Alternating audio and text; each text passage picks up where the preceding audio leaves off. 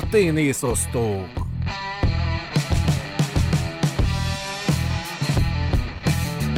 Magyar kora történet kutatásában eljött a reformáció pillanata.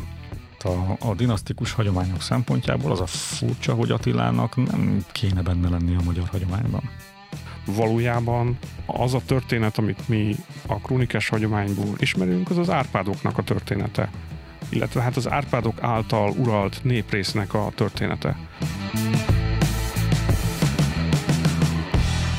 Halljátok feleim, ez itt a Történész Osztók, a Károli Gáspár Református Egyetem történelmi podcastje, ahol vitás történelmi kérdésekről történészek vitatkoznak. Mai vendégeim pedig B. Szabó János történész, Budapesti Történeti Múzeum történésze, illetve Sudár Balázs történész, a BTK Történettudományi Intézet történésze. Köszöntelek benneteket, és most, ma, mai alkalommal a magyar őstörténetről és a honfoglalásról fogunk beszélgetni. Nem fogunk minden témát felölelni, mert abból egy külön podcast sorozat is születhetne, és most csak egy adást szeretnék felvenni. Elsősorban a, a honfoglalás megelőző történeti viszonyokra, újdonságokra szeretnék koncentrálni. Ha visszaidézem a középiskolai tanulmányaimat, akkor nagyjából úgy foglalhatnám egy kicsit hosszabban össze, hogy a magyarok valahonnan az urá környékéről indultak, 300 évet éltek kazár birodalom eh, irányítása alatt, előbb Levédiában, aztán Etel közben, és utána egy pontszerű honfoglalás történt a Vereckei hágon keresztül, közben kettős fejedelemség irányítása alatt éltek, félnomád életmódot folytattak, és a besönyő támadás eredményezte azt a történelmi esemény sorozatot, amit honfoglalásnak hívunk. Mai szemmel ebből a képből mennyi maradt meg? Mennyire változott ehhez képest a mostani történelmi tudásunk? A történeti tudás nem változik, csak az a kérdés, hogy abból a halmazból, amit történeti tudásnak nevezhetünk, abból mikor milyen elemek lesznek hangsúlyosak. Tehát ebből a narratívából, amit most elmondtál, nagyjából a helynevek maradtak meg amennyire én ezt most fel tudom idézni. Majd nyilván lesz egy meccs arról, hogy ezek a derék honfoglalók, ezek most félnomádok, nomádok, vagy miféle társaság. Erre én azt gondolom, hogy a, a történeti források azok igen kevés direkt utalást tesznek, tehát abban nagyon sok minden, sokféle értelmezés belefér, de egyébként nagyon úgy tűnik, hogy a kronológia az visszarendeződött egy sokkal régebbi állapothoz, tehát nagyjából a 19. század végén gondolták azt a történészek az írott források alapján, ami most kirajzolódik eh, régészeti leletekkel eh, megtámogatva, és a források újraértelmezésével.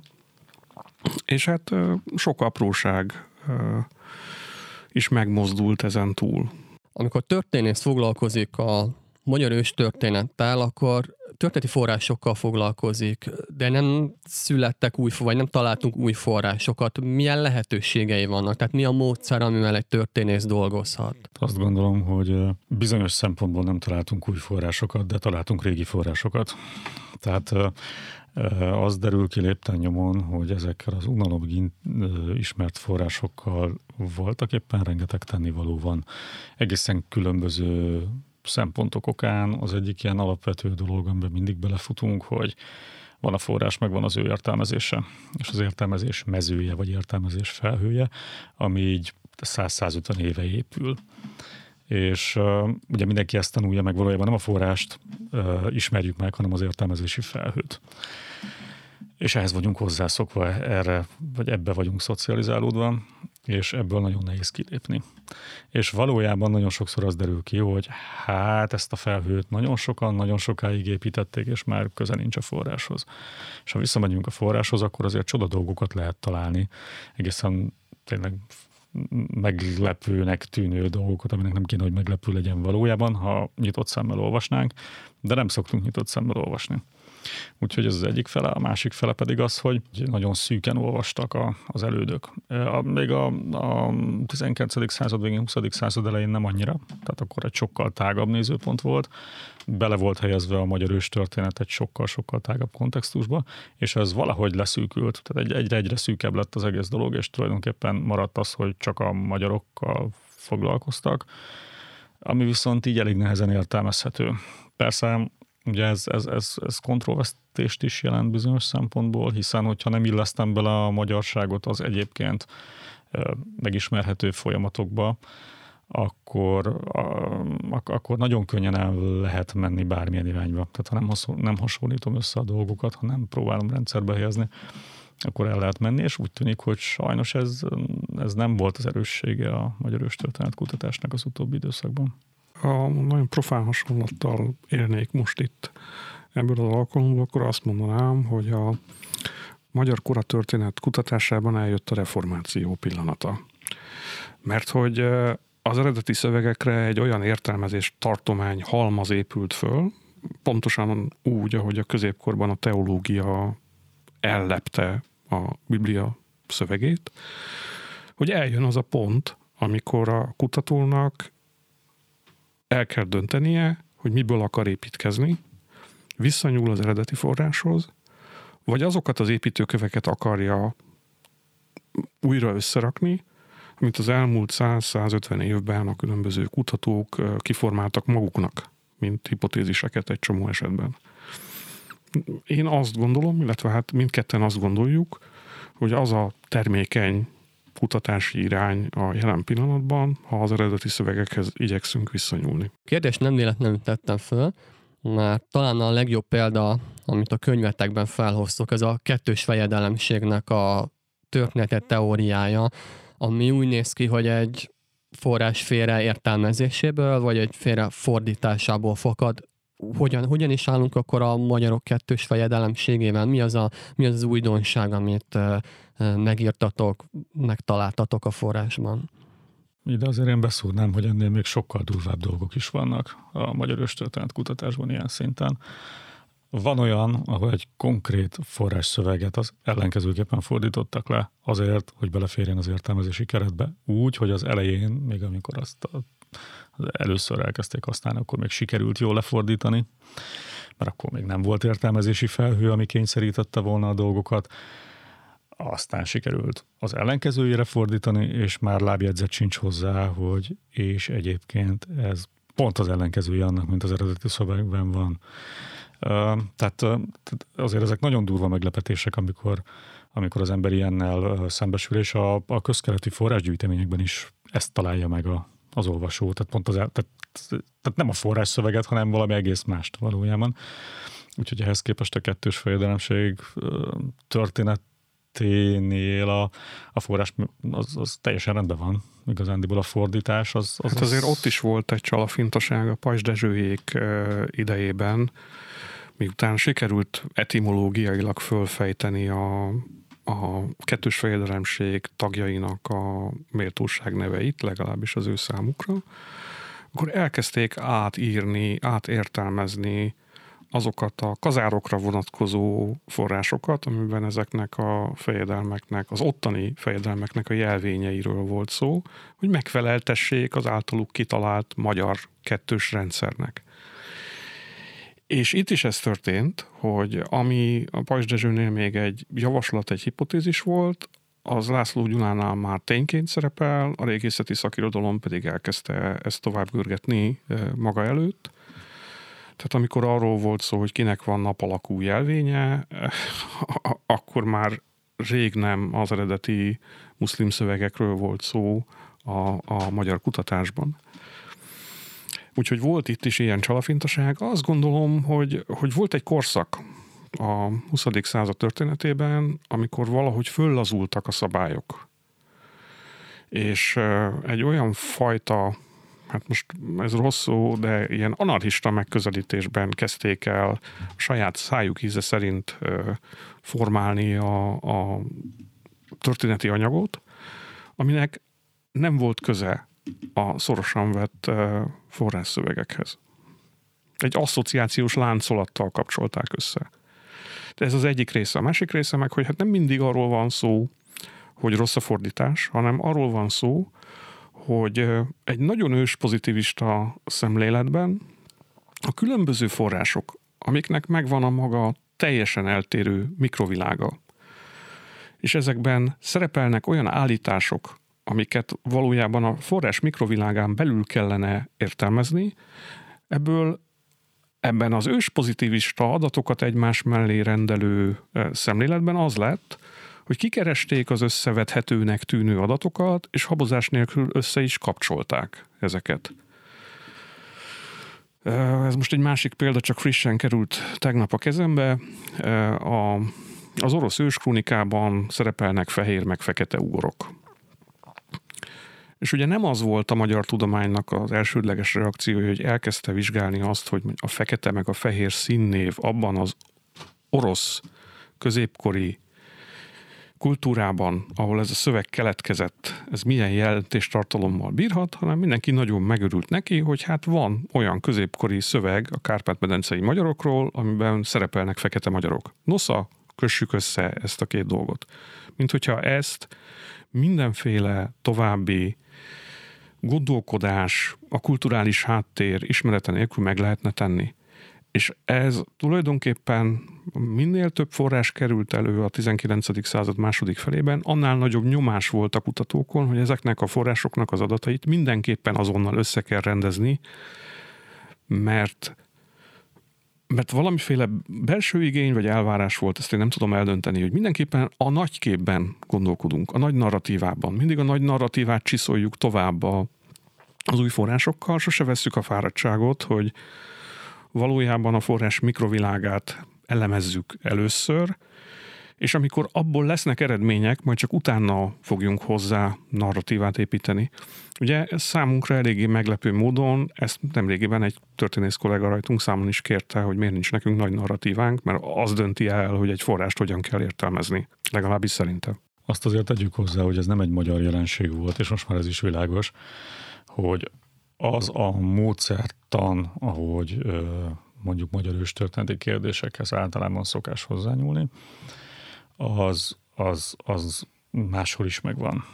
Mondjuk az orosz kutatásban Vladimir Minorski, aki egy zseniális kutató volt, na de ő ugyanezzel a módszertannal dolgozott, és ugyanúgy aknára is futott egy csomó kérdésben, mert mert még a forrás kiadásnál sem a forrás nézte igazándiból, hanem a nagy, a nagy sztorit próbálta összepakolni belőle. Tehát úgy tűnik, hogy ez, ez egy ilyen kortünet, de sokat gondolkoztam rajta, hogy, hogy tulajdonképpen történelmi szakon nekünk vagy első éven a fejünkhöz támasztották, hogy az úgy történik, hogy az ember fogja a forrást, végigolvassa, gondolkodik rajta, valahogy megpróbálja a szerzőt helyre rakni akármit, tehát hogy, hogy belülről indulunk, és majd utána növünk ki belőle, és, és érdekes módon ezeknél a keleti forrásoknál többnyire, hát nem csak a keletieknél, de ugye nekünk most azok az elsődlegesek, ott ez valahogy nincs meg. Nem csak nálunk, abszolút nincs meg. Tehát, hogy, hogy nagyon ritkán van az, amikor valaki beleáll egy szövegbe, és azt trommá elemzi, és akkor abból kifejti, ami, ami kifejthető, és ez ilyen, ilyen, ilyen nagyon egyszerű dolgoknál is így van, hogy mondjuk szóhasználat, ami egy triviális dolog, hogy nem ugyanúgy használja a szavakat az egyik szerző, mint a másik, a terminus technikusokat. Tehát, ha meg akarok valamit érteni, akkor nem indulhatok ki egy másik szóhasználatból, csak a saját szóhasználatból, a forrásom alap szóhasználatából. Hát ahhoz viszont meg kell ismerni a forrást, össze kell gyűjteni azokat a helyeket, ahol előjön az a kifejezéshez. És hát ebből egy csomó minden helyre kerül egyébként. Tehát, hogyha ezt az ember lejátsza, de valamiért ez, ez sokkal kevésbé működött az utóbbi időben pedig hát egyébként volt nyelvi kompetencia hozzá, meg, meg lehetőség is volt, de mégsem ebbe az irányba ment a kutatás. Sok esetben inkább a történeti kompetencia hiányzott, tehát Ugye a forrásnyelv befolyásolja a kutatók szelekcióját, és a szelekció pedig ahhoz vezetett, hogy a módszeres történeti képzésben részült, részesült kutatók, akik ugye többnyire középkorászok voltak hagyományosan, azok jó részt kiszorultak ennek a területnek a, a kutatásából. Igen, az orientalisták pedig általában nem történész végzettségűek, hanem filológusok, akik végig verekszik magukat egy egy idegen, egy, egy nagyon idegen nyelven és egy nagyon idegen kultúrán. A kultúra a, a súlyosabb része a dolognak nyilvánvalóan.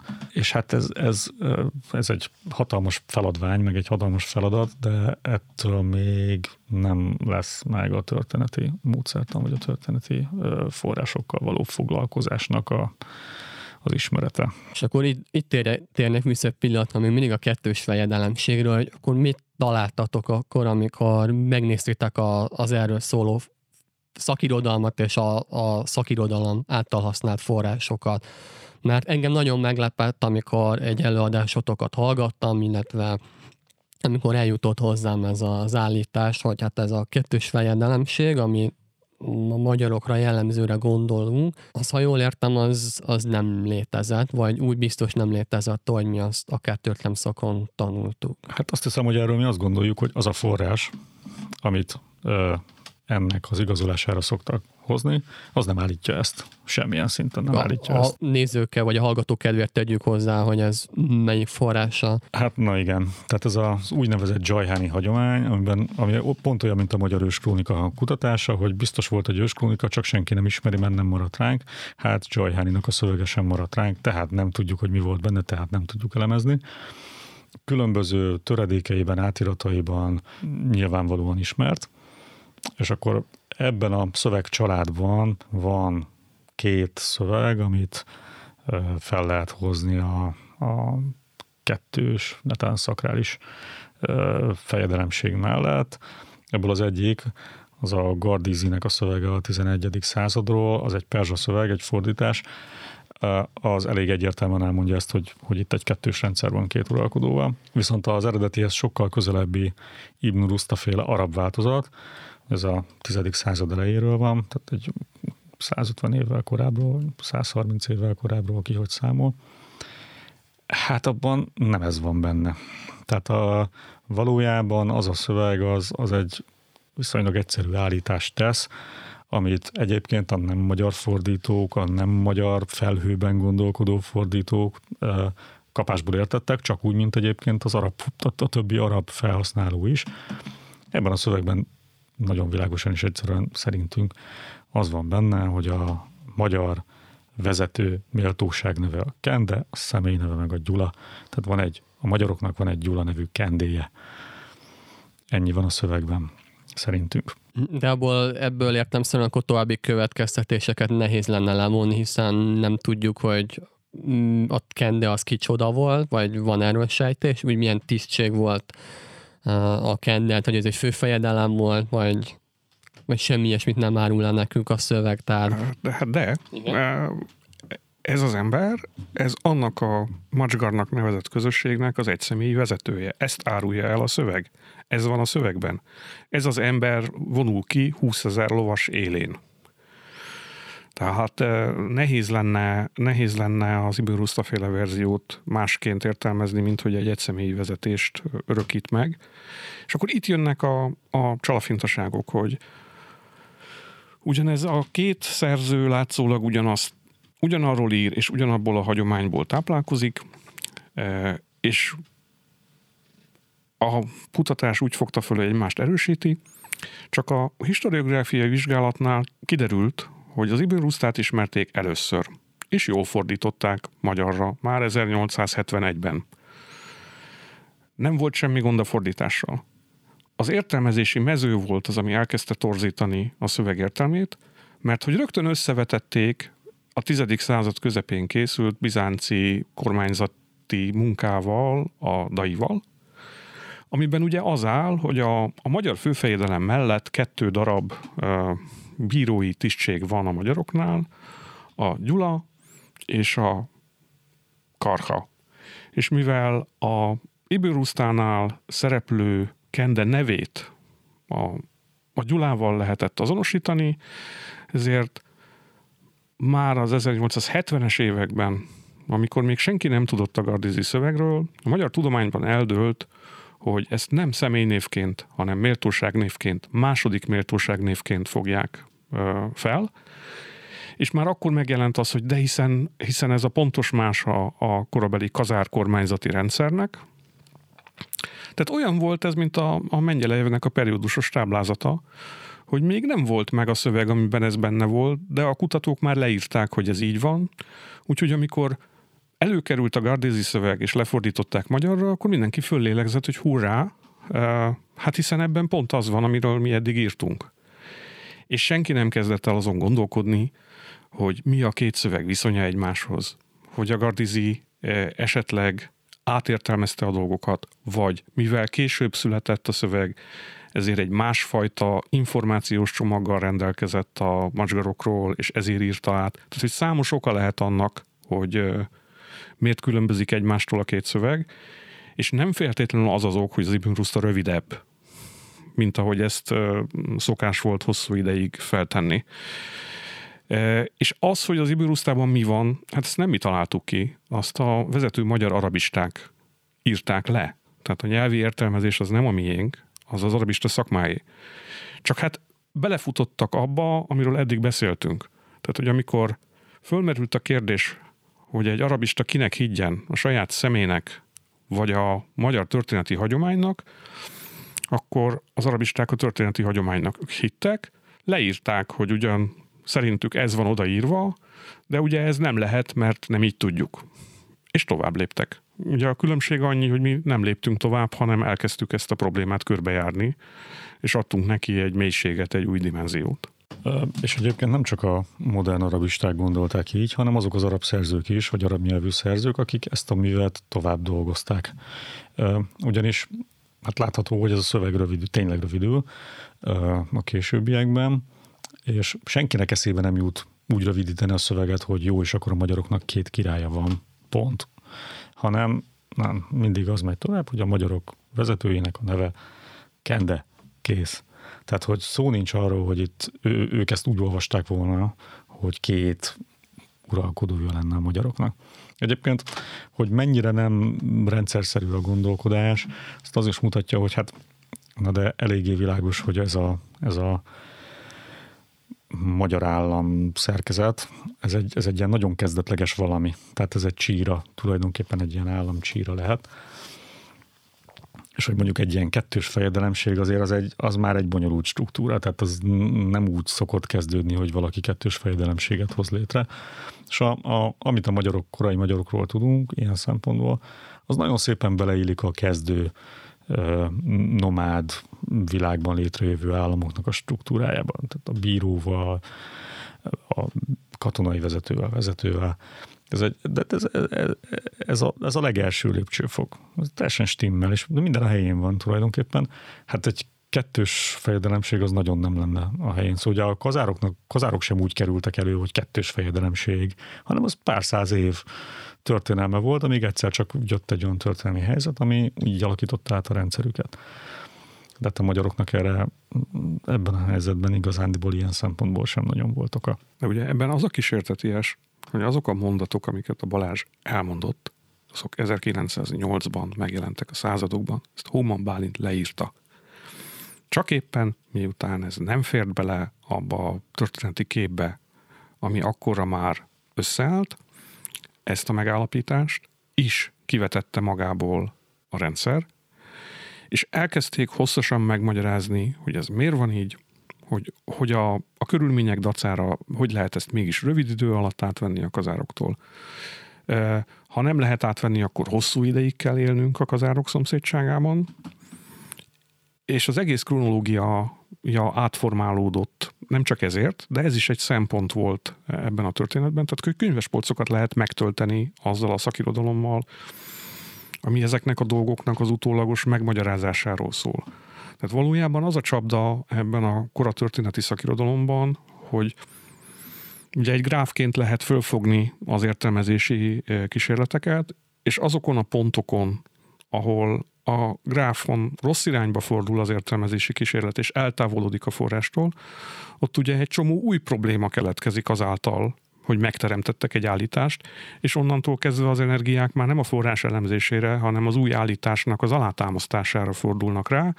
Ugye ebben az esetben nagyon komoly nyelvészeti kísérletek történtek, hogy ezt a két méltóság nevet megmagyarázzák és behelyezzék a keleti világba, Hát a tanulmányunkban el lehet olvasni, hogy milyen sikerrel. Hadd lépjek egy picit tovább, már a tanulmányainkban ugye az is előfordult, vagy az is elhangzik, hogy hát itt a az Árpádok, vagy legalábbis Levedi előtt nem volt vezetője, vagy fejedelme a magyarságnak, ha jól idézem fel a forrást.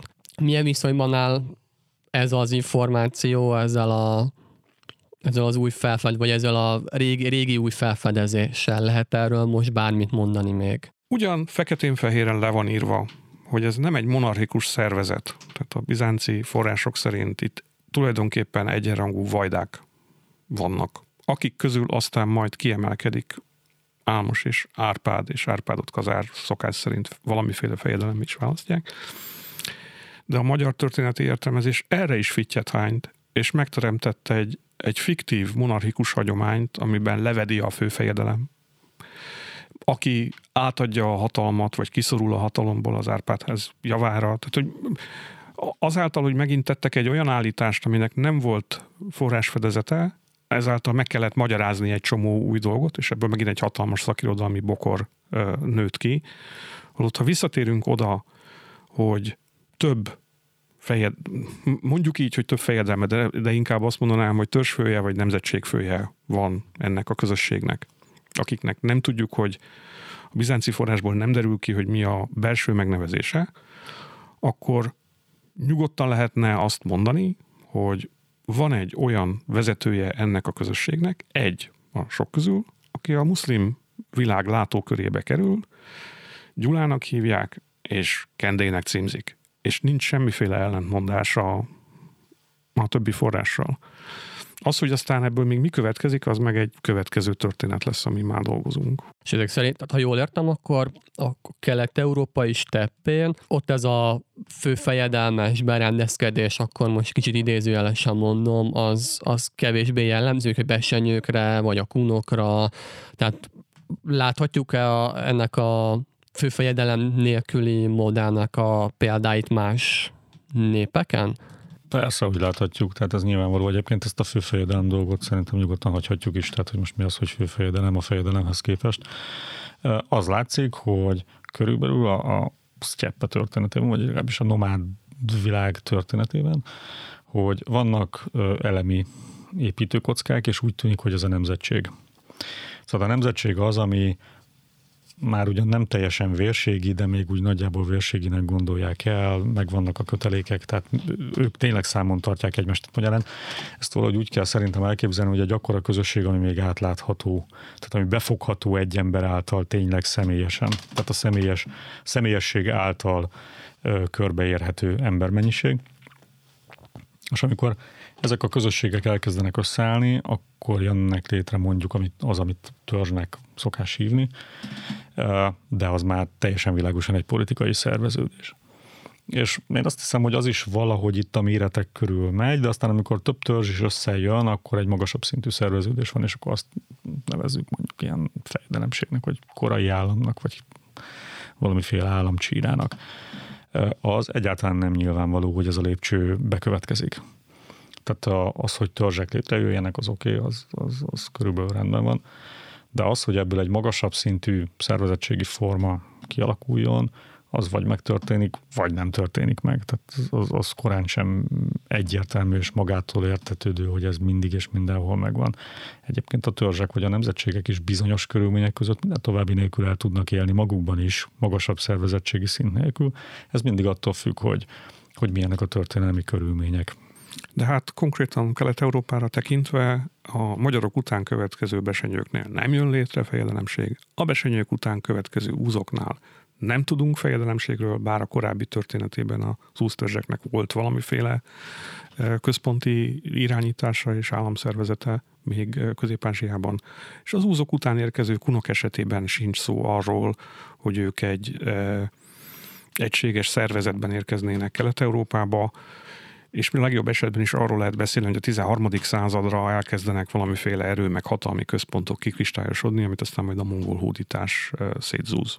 Itt térnék át egy másik kérdésre, amit megfogalmaztatok elképzelésként, ez a középkori krónikákban szereplő ügyek nevének a fel, vagy az Árpádházak a feltételezett származásának a, a kérdése. Ha jól értem, akkor itt egy nyugati türk illetőről lehet szó, vagy ha nem jól értem, akkor kérlek javítsatok ki.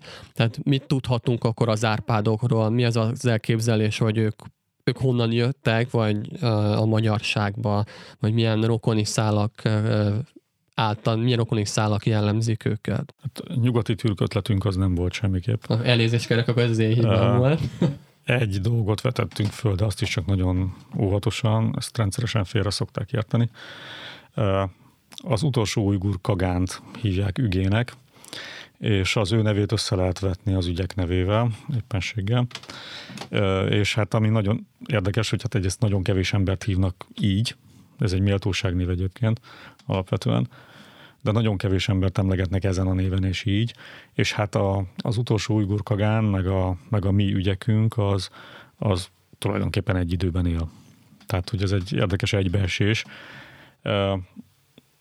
de nem gondoljuk azt feltétlenül, hogy semmit bizonyítani, meg aztán végleg nem tudjuk, hogy, hogy ez a két figura azonos lenne. De kétségtelen azonos időben vannak. Sok mindent vizsgáltunk ügyek kapcsán, tehát az egyik az az, hogy hogy azért ez egy elterjedt méltóságnév a sztyeppén, de nem annyira elterjedt. Ez is egy, egy nagy tanulsága a kutatásainknak, hogy az a dolog, hogy egy fogalom, vagy egy kulturális jelenség jelen van a Sztyeppe régióban, az nem jelenti azt, hogy az mindenhol jelen van. Hanem nagyon sokszor ezek a jelenségek, ezek lokálisak, vagy legalábbis valamilyen csoportokhoz tartoznak, és azokkal együtt közlekednek, de másokra meg nem jellemzőek. Tehát az, hogy valami sztyeppei, az, az egy elkenése a dolgoknak nagyon sok esetben. Ahogy a nyelvészetben ugyan ilyen párhuzam, hogy az, hogy valami egy, szó török eredetű, hát lehet, hogy annál még sokkal szűkebben lehet megfogni a dolgot, és sokkal inkább ö, lehet pozícionálni igazándiból, és hát az ügyekkel is ez van, hogy hát az látszik, hogy a, a késői újguroknál kerül ez elő komolyabban, és aztán a, az újgur birodalom széthullása után létrejövő ilyen posztújgur államokban lesz ennek a, a a szónak nagyobb jelentősége, tulajdonképpen teljesen a, a hagyományoknak megfelelően. Ugye az, az szokott történni, hogyha szétesik egy birodalom, akkor a szétesés pillanatában a különböző méltóságviselők viselnek valamilyen címet, viszont önállósodnak, gyakorlatilag e, elszakadnak a széteső birodalomtól, önálló entitásokat hoznak létre, és abban viszont uralkodói címként használják azt a címet, ami egyébként az, az új birodalomban mondjuk a második, a harmadik vagy az ötödik méltóságnév volt. Tehát a, a méltóság nevek itt fel, fel is tudnak emelkedni, felül, fel tudnak értékelődni. És az, a, az üge, az, az pont egy ilyen pályát fut be ezekben, a, ezekben az országokban máshol meg nem olyan nagyon. Tehát, hogy, hogy ez egy érdekes kapcsolódás ilyen szempontból ehhez a világhoz, hogy nálunk van egy ilyen név egyáltalán, akárhogy is értékeljük, ha ez a kettő összetartozik. És hát tegyük még hozzá azt, hogy csak olyanoknál van, akik ehhez a körhöz tartoznak. Tehát, hogy még véletlenül sincs adatunk a steppe nyugati feléről, nincs adatunk ezen a világon kívülről, csak kelet felé. Tehát pont nem a nyugati türk területekhez köthető, nincs ilyen méltóságnév. A kazároknál nem tudunk róla, és így tovább, és így tovább. De a másik fontos lépése ennek a munkának az volt, hogy miután nyelvi alapon az Árpádoknak ezt az ősét egyszerűen amitikus ősé nyilvánították, és ezáltal kutathatatlanná tették a történettudomány számára, megpróbáltuk visszahozni. Hiszen egy olyan eredet történet részeként van ő jelen, aminek ismertek a párhuzamai, az ókorból is, tehát a Mét-Perzsa viszonylatban egyrészt, másrészt meg az oszmánoktól, akik egy augusztörs. És ugye nem meresleg az oguzok is ebből az újgur világból szakadnak ki és haladnak nyugatra, épp úgy, mint kevesen mások. Tehát tegyük hozzá, hogy másoknál meg ez nincs. És mind a két történetben húsvér valós szereplők vannak tehát történeti figurák vannak. Tehát, hogyha ez egy monda is, akkor is úgy vannak ezek a mondák megalkotva, hogy senki nem vonja kétségbe, hogy a szereplőik azok léteztek, és azok köré kerítették a mondát. Ebből pedig az következik, hogy a, az Árpádok ősét nem egyszerűen nükpapának hívták, mint ahogyan sikerült ezt nagyon szimplifikálni a, az elmúlt évtizedekben. De még az ügekagán se feltétlenül ugyan a vele való összefüggés lehetőségét azt mi találtuk meg, de hát azért az embernek a, hogy mondjam, a, a tapasztalatok aztán azt sugalják, hogy érdemes csínyán bánni a felfedező titulussal, hiszen ezt Dögény kitalálta a 18. század közepén, és megírta, hogy a magyar ügyek Anonymousnál az összefügghet az újgurok utolsó kagányával. Ezt az információt a magyar történeti irodalom akkor még ismerte, aztán kivetette magából, meg lehetne nézni a lépcsőfokokat, hogy miért és hogyan, de ezt elvágták. Nyilván a, annak, hogy a, az újguruknak kitüntetett uh, szerep jutott mondjuk a 19. század elején, és hogy Körösi Csoma pont hozzájuk indult el, volt lehetett némi része uh, egy ilyen információnak is, de miután az új gurszár leértékelődött, ment vele minden más is a, a kukába. Egyébként az ügyek történetnek volt még egy oldala, ami, ami ö, fontos volt, ami lényeges, hogy ugye az ügyek szerepét azt úgy is lehet vizsgálni, hogy hogyan kerül bele valaki a dinasztikus hagyományokban, vagy milyen szerepe van valakinek a, a dinasztikus hagyományokban, és ebből a szempontból eléggé jól meg lehet őt, vagy be lehet rakni őt egy, egy ö, ö, rendszerbe. Ő, ő, ő tényleg a, a, a távoli mitikus ős kvázi, aki persze húsvérember meg van, de, de nem ő csinálja meg az országot. Még nem ő az, aki, aki ezt az egész, tehát azt a rendszert, amelyik visszanéz rá, létrehozza, hanem ő, ő korábban van, ő egy, egy előző lépcsőfok, és majd az ő leszármazottai lesznek azok, akik, akik a valódi formát megcsinálják, és ezért van az, hogy ezek a figurák általában úgy szerepelnek a, a, a hagyományokban, hogy nagyon kevés dolog kötődik hozzájuk. Hiszen valójában még a, a, a létrejövő formációban nincsen szerepük. Nekik annyi volt a dolguk, hogy gyermekeket nemzettek, akik majd aztán létrehozzák a, az eljövendő országot. Tehát nem is beszélnek róluk, nincsenek róluk komolyabb információk, mert nem érdekes, csak, csak az a lényeg, hogy, hogy ők a papák ilyen szempontból tényleg. De ez nem azt jelenti, hogy kitalálták őket, vagy hogy ezek teljesen rendes emberek, csak még a történelmi szerepük nem az. Tehát még, még tehát ők nem birodalom alapítók, meg honfoglalók, meg ilyesmi, hanem ők a nemző atyák. És hát neki van még egy funkciója.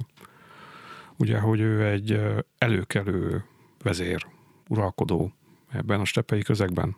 Tehát a leszármazottai is, ra is kisugárzik az ő tekintéje. És ez egy fontos dolog a, a mi történetünk szempontjából, mert hogy elég élesen elválnak azok az eredet történetek, a dinasztikus eredet történetek Kelet-Európában, Közép-Európában, ahol fejedelmi személy a dinasztia őse, tehát von Hausaus hozza a királyi tekintélyt, vagy valamiféle vezéri tekintélyt, vagy hát egy egyszerű paraszt szántonvető, akiből a népakarat, vagy a véletlen, vagy a, az Istenek akarata formál uralkodót, ami a szláv hagyományban sokkal erősebb.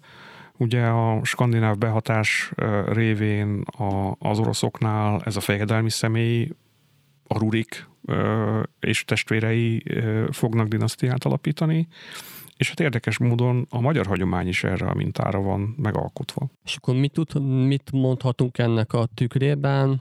az Árpádok Attila hagyományairól, mert ugye ez egy régi vita, vagy egy, egy gyakorlatilag a magyar középkori, középkorral kapcsolatos történetírás végig kísérő vita, hogy akkor most nem a, nem a magyar, mint népnek a hunrokonságáról, hanem, hanem a, ennek a motivumnak a megjelenéséről beszélek, hogy ez egy nyugati átvétel, vagy ezt keletről hoztuk? Mit, mit tudhatunk a, akár ennek az ős mintának a, a tükrében? A nagyon-nagyon egyszerű válasz az az, hogy iszonyatosan kevés a forrás. Tehát a, a hun hagyomány kialakulásának a forrásbázisa úgy nálunk, mint bárhol máshol, az nagyon kevés. Ebből kifolyólag stabil állításokat erről tenni igazándiból nem lehet úgy, ahogy a kérdés elhangzott. Persze ezt is körbe lehet járni, tehát sokféleképpen meg lehet nézni ezt a kérdést. Tehát a, a dinasztikus hagyományok szempontjából az a furcsa, hogy Attilának nem kéne benne lenni a magyar hagyományban. Mert igazándiból nincsen benne helye. Tehát olyan figurák, mint az Attila, azok nem szoktak kitüntetett helyen lenni a dinasztikus hagyományokban. mert ugye nem nagyon látjuk, hogy Attila mit tesz hozzá ez a dologhoz. Ugye ő a Kárpát-medencei ö, magyar ö, államhoz semmit se tesz hozzá igazándiból annyi, hogy ő előtte ott volt elvileg, és ez egy érdekesebb dolog lehet még persze, tehát hogy, hogy akkor ő lenne egy ilyen ő jogforrás, de ezt keleten mondjuk olyan nagyon nem preferálják. Tehát, bocsánat, hogy félbeszakítok, tehát hogy keleten az, hogy Attillát feltüntetik akár ősnek, akár jogforrásnak, ez, ez nem jellemző, mert... Nincs. Uh-huh. Tehát az a helyzet, hogy valójában sehol nem tüntetik föl Attillát semminek. Mert hogy van egy ilyen tézis vagy állítás, hogy, ez egy, hogy a keleten ott Attilának nagy kultusza van, a, a nomád népek azok őt tekintik valamiféle ősnek, egészen Gingis Khanig, és akkor... De nincs. De nincs. De ilyen nincsen. Ez egy Genghis párhuzam, tehát ez, ez, ez megint egy gondolat. Ez arról szól, hogy van Genghis Khan, létrehozza a nagy mongol birodalmat, és lám, máig jegyzik a Genghis ősöket az fontos, hogy valaki Genghis származik, vagy nem. És akkor a, a, a tétel az az volt, hogy Attila ugyanez létrehozza a nagybirodalmat, és utána jegyzik az ő őseit, és mindenki, hogy leszármazottait, és mindenki uh, vagy Attilától származtatja magát, és onnan akar származni, mert ez jó. Csak hát alapvető különbségek vannak. Tehát mondjuk a Genghis birodalom az ugyan felaprózódik, meg szétesik, de nem pusztul el, nem omlik össze hát míg az Attila féle Hun birodalom Attila halála után atomjaira hullik. És hát ugye nagyon érdekes, hogy ismerünk olyan közösségeket, akik tovább viszik a Hun hagyományt, ugye a germánok például, na de nekik eszükbe se jut Attilától származtatni a vezéri dinasztiát, azt mondani maguknak, hogy mi hunok vagyunk, mondhatná, a hun birodalom része volt. Tehát a, a logika szerint éppenséggel magyarázhatná, hogy ő hun, de nem mondja magáról, hogy hun. Tehát úgy tűnik, hogy, hogy, hogy a, a Kárpát-medencei Hun birodalomnak a, a nimbusza, az a birodalom bukásával az, az, az el is tűnik, és nem viszik tovább. Ez nem jelenti azt, hogy Kelet-Európában ne bóklázhatnának olyan népek, akik emlékeznek akár a hun uralkodói dinasztiára, akár azt gondolnák magukról, hogy ők hunok. Tehát ilyen töredékek lehetnek, de erről meg ugye nem tudunk semmit gyakorlatilag. Egyetlen olyan, olyan töredék van a Kaukázusban, akiről így nagyjából lehet sejteni, hogy, hogy náluk ez tényleg áll, de hát ez egy nagyon pici kis társaság. Tehát szerintem a hun hagyományra azt lehet mondani, hogy ugye ahogy össze van rakva most a hun hagyomány sztori szinten, az, az nyugati forrásokból van összeszedve, tehát ezzel nincsen önmagában probléma, tehát az, az tényleg nyugati. Uh, amilyen hangvétellel az, az egész meg van írva, az nem nyugati, tehát olyan olyan nincsen nyugaton, és valójában semmi okunk kizárni azt, hogy ilyenféle hagyománymagvak legyenek Kelet-Európában, és azok akár az Árpádokhoz is elkerülhettek. Tehát az, a lehetőségét ennek nem lehet kizárni semmiképpen, mert ez egy létező dolog lehet. Tehát akár még valamiféle magva is lehet a hun hagyománynak. És hát van még egy érdekes dolog, ez megint a, a mostani könyvben van benne, egy olyan eleme a hun hagyományunknak, amivel nem szoktunk túl sokat foglalkozni. A, ugye mi abban gondolkodunk, hogy Árpádék mondjuk 895-ben hont foglalnak, Attila pedig az 5. század közepén hunyt el.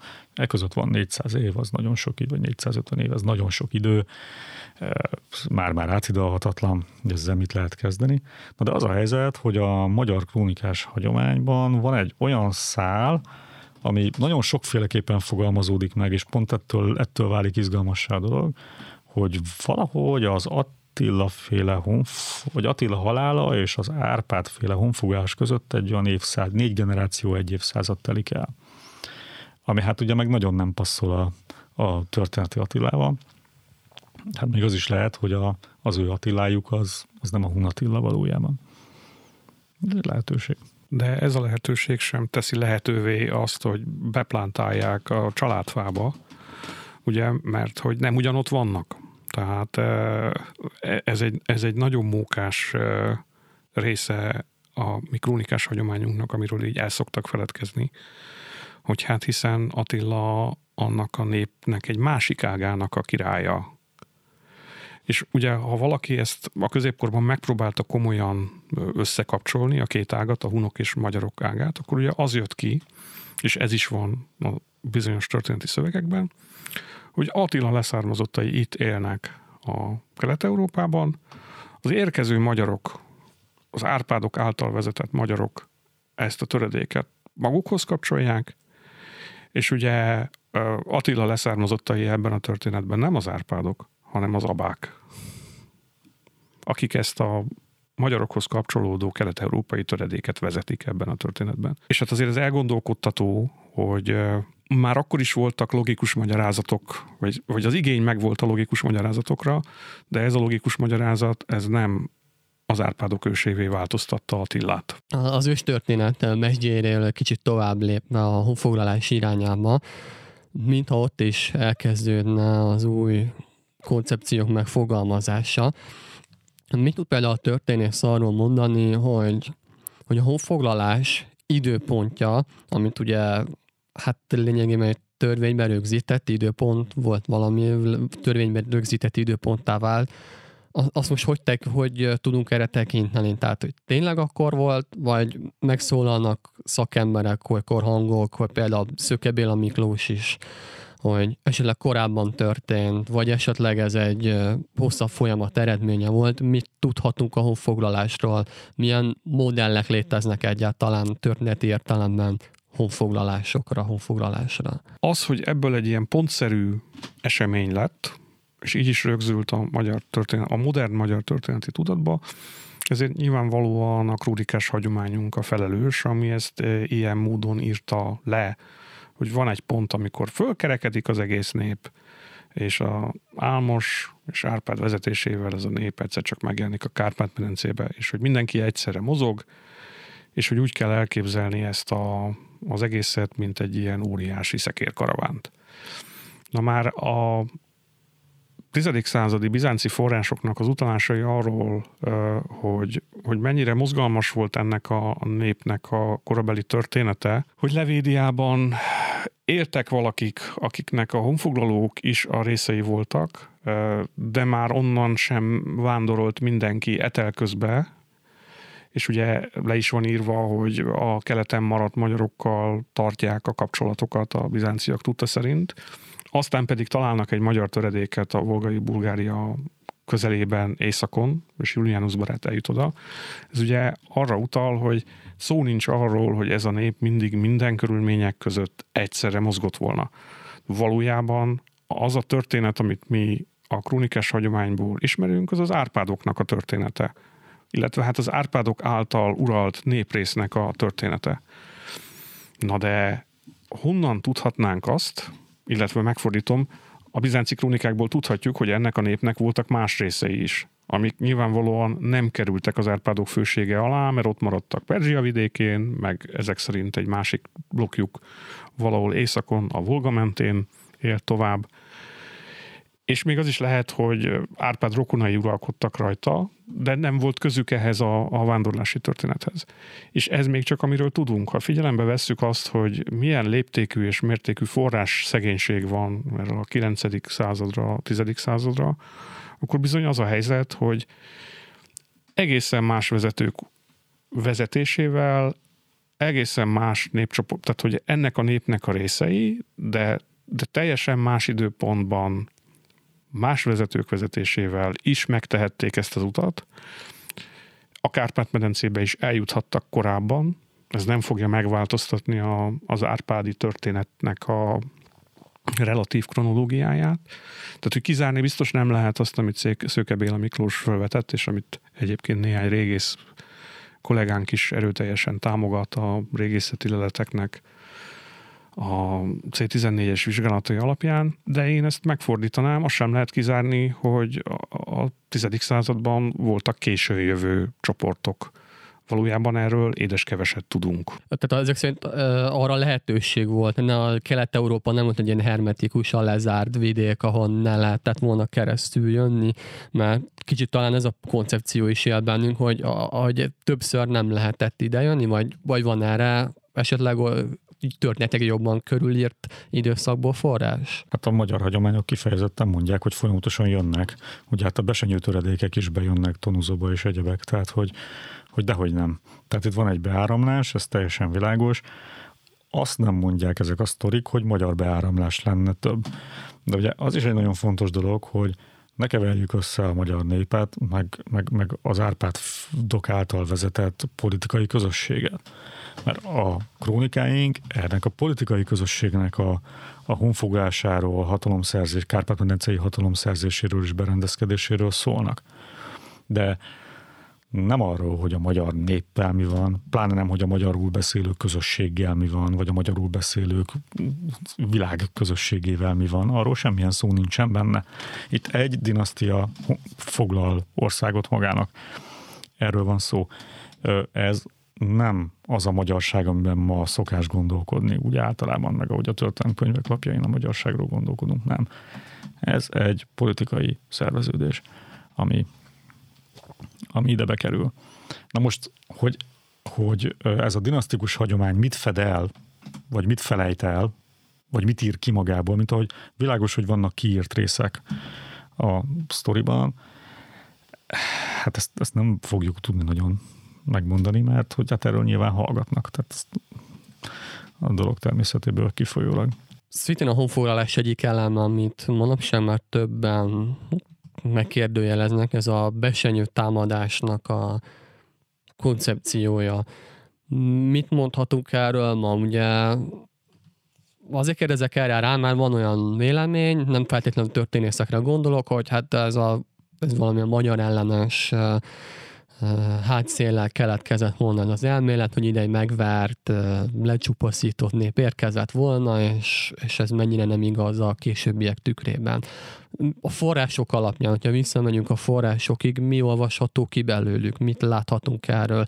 Tényleg volt egy besenyőtt támadás, tényleg a honfoglalás előzményeként érte ez az Árpádok által vezetett politikai közösséget, vagy erről azért kicsit szofisztikáltabb a tudásunk.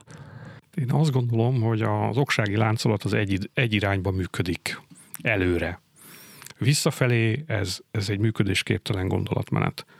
Ugye számos példát ismerünk a történelemből, hogy egy adott helyen nehéz helyzetbe került közösség, amit ellenségei fenyegetnek, az jó messzire elvándorol, és hogy, hogy nem a vándorlás végén megerősödve az új térségben mint domináns hatalom lép föl. Tehát, hogy ez egy logikai baki, amikor arra hivatkoznak emberek, kutatók, hogy ez nem lehetséges, de ez lehetséges. Amikor a kelet-európai gót birodalmat szétverik a hunok, és a gótok reszkető menekültként bekéreckednek a római birodalomba, akkor két évvel később ezek a reszkető menekültek az akkori világ legerősebb hadseregét győzik le Adrianopolisnál. És egyébként alapjaiban ingatják meg a római birodalmat, és foglalják el aztán hosszú távon ennek a birodalomnak a jelentős területrészeit. Tehát ehhez képest a magyar kalandozások, hogy úgy mondjam, nem döntötték romba Nyugat-Európát. De ugyanebbek a, a névvándorlási hullámnak köszönhetően kerülnek a vandálok Észak-Afrikába. Ők aztán igazán messzire futottak a hunok elől, és lesznek Észak-Afrika urai. Hát most mond-e bármit Észak-Afrika meghódítása arról, hogy egyébként, amikor a vandálok a germániai hazájukban éltek, akkor azok vereséget szenvedtek-e a hunoktól, vagy nem. Tehát ugye a másik logikai baki ebben az egészben, hogy ha nem győztek le bennünket, akkor miért hagynánk ott a korábbi területeinket? Hát nem szoktak elvándorolni a népek a saját országukból csak úgy blikre, a steppén sem. Azért, mert a gazdálkodási modell együtt jár a, a hosszú távú utak megtételével a téli meg a nyári szállások között. Ez nem jelenti azt, hogy ezeknek a, a népeknek ne lenne jól körülhatárolható területe, amin belül zajlik ez a, a vándorlási eh, metódus, ezek nem szoktak átvándorolni ok nélkül egy másik területre. És ugye most csak két eh, népvándorláskori példát említettem, de valójában számos későbbi hasonló példát is lehetne mondani erre. Harmadrészt az meg, hogy volt besenyő támadás, az nem egy koncepció, az forrásokkal igazolható, azt leírták a bizánciak, az, hogy az oksági kapcsolat az ilyen egyértelmű és ennyire egyszerű azt nem állítjuk egyikünk sem. Egyébként azt gondolom, hogy ebben megint csak a 20. századi történettudománynak a művelői voltak a ludasok, akik ezt az egész besenyő történetet olyan mértékben felnagyították, hogy már besenyő vészről szóltak a történetek.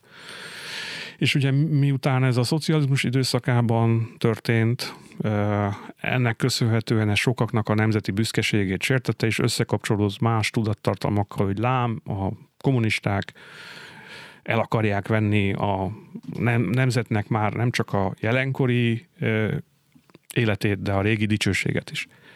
Na de hát az, hogy volt besenyő támadás, az egy tizedik századi bizánci forrásnak köszönhetően ismert, és egyébként vannak nyugat-európai kontrollforrások, amik erről tudósítanak, tehát még csak nem is az a helyzet, hogy, hogy egy adatunk lenne róla, hanem van több. Tehát ennek a híre akkor szétterjedt Európába, és összekapcsolták a nyugatiak is a, a magyarok bevándorlását a Kárpát-medencébe ezzel a besenyő akcióval. De az, hogy hogyan zajlott ez le, és hogy hogy ennek mi volt a jelentősége, azon viszont sokat lehet finomítani. Azt hiszem, hogy van még egy félreértés ebben a besenyő támadás dologban, mégpedig annak az összemosása, hogy az etelközi magyar szállás területeken fél évszázaddal később a besenyők élnek. Tehát, hogy a dolog az úgy néz ki, hogy jöttek a besenyők és kitoltak minket a szállás területünkről, ahonnan futva kellett menekülni bárhova, adott esetben a Kárpát-medencébe. De hát a történeti forrásban nem ez van, vagy a forrásokban valójában nem ez van.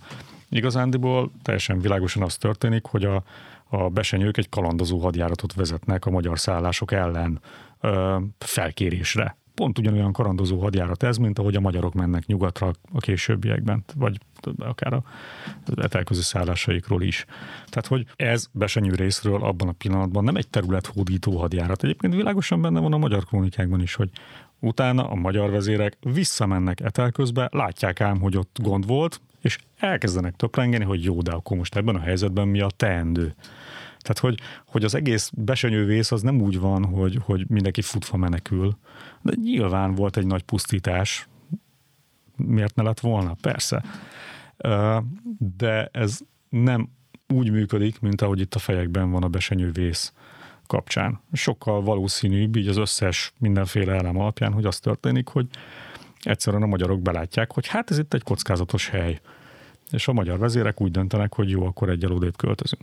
És egyébként én azt gondolom, visszatérve az előző kérdéshez, hogy most a honfoglalás pontszerű vagy nem pontszerű, hát a vezérkar szempontjából könnyen lehet pontszerű, ami egy adott esetben a, a tömeg szempontjából meg nem pontszerű. Tehát a pontszerűséget az, az nagyon könnyen lehet, hogy pont az adja, amikor a centrum költözik át a Kárpát-medencébe, és az egy döntés alapján átköltözhetett minden további nélkül. És akkor a záró kérdések ennyike, bár részben érintettétek már, mit mondhatunk ma a kettős honfoglalás teóriájáról, történeti értelemben, tehát itt most nem a régészeti hagyatékra vagyok kíváncsi, hogy érintettük már azt, hogy a honfoglalás hogyan, vagy hogy a honfoglalás úgy az árpádok vezette politikai közösség honfoglalásának tekintjük, de ebből, mintha azt következne, hogy egyébként a kettős honfoglalás, vagy a többszörös honfoglalás az egy létező, még mindig létező történeti koncepció lehet.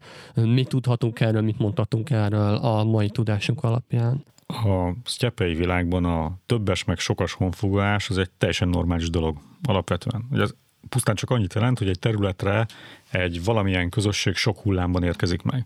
Tehát ha most megnézzük Anatóliát, Anatóliában a törökök lassan ezer éve folyamatosan mennek befele, még most is.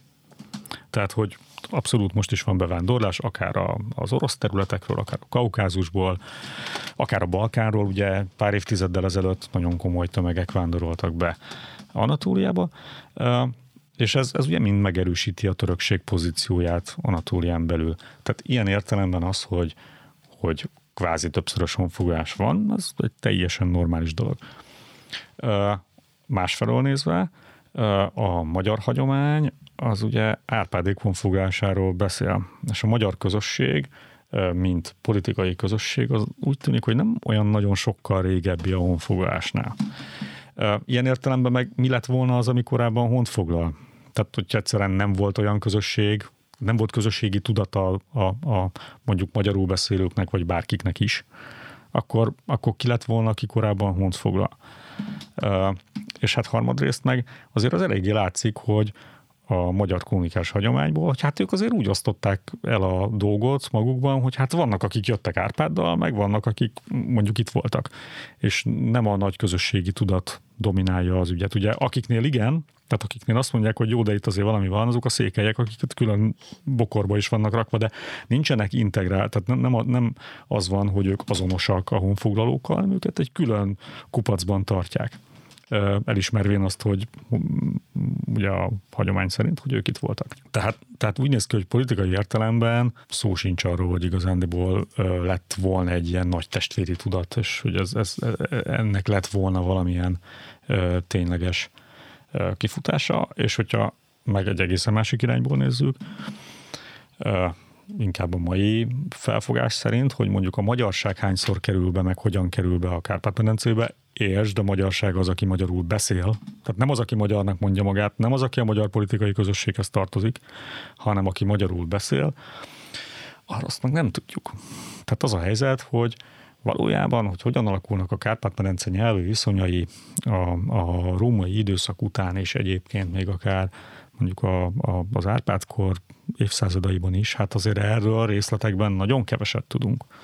Tehát itt, itt gond nélkül lehetett akár többször is magyar nyelvű bevándorlás, csak ez nem a magyar tudatú közösségnek a bevándorlása, hanem a magyar nyelvű csoportoknak a bevándorlásáról szólhat, ami egy teljesen másik dolog. Modern 19. századi nemzeteszme, ami összegyúrta a politikai keretet, a nyelvi keretet, meg az etnikumot, tehát hogy ez egy, ez egy szerves egységként volt tételezve, ez nagyon megnehezíti a régmúlt viszonyainak az értelmezését, mert hogy alapvetően a honfoglalás, mint kategória, az nem nagyon létezik a világban. Tehát állítólag az izlandiaknak, a lakatlan Izland szigetének a megszerzését nevezték így, és akkor ez került át a német tudományból hozzánk honfoglalásként, de hát a, a magyar hagyományban ez az Árpád-féle politikai formáció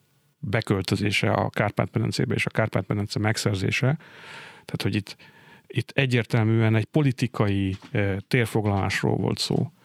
Az, hogy a későbbiekben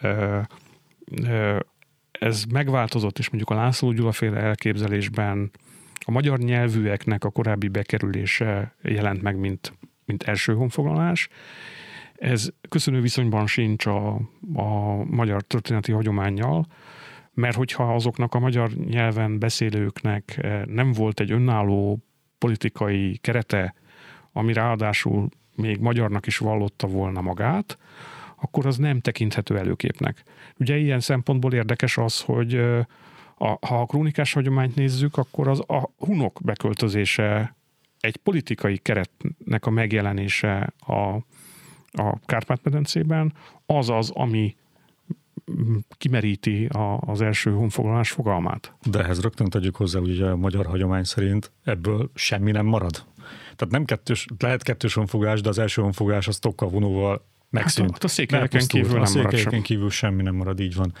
Tehát eh, ahogy a László Gyula elképzeli, azt nem lehet ráhúzni a magyar krónikás hagyományra, mert abban nem az van. Abban az van, hogy bementünk valahova, ahonnan elzavartak minket, vagy ott, ott pusztult mindenki.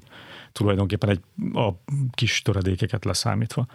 Tehát ez a, a magyar hagyomány ilyen szempontból furcsa módon nem egy ilyen típusú kettős honfogásról beszél.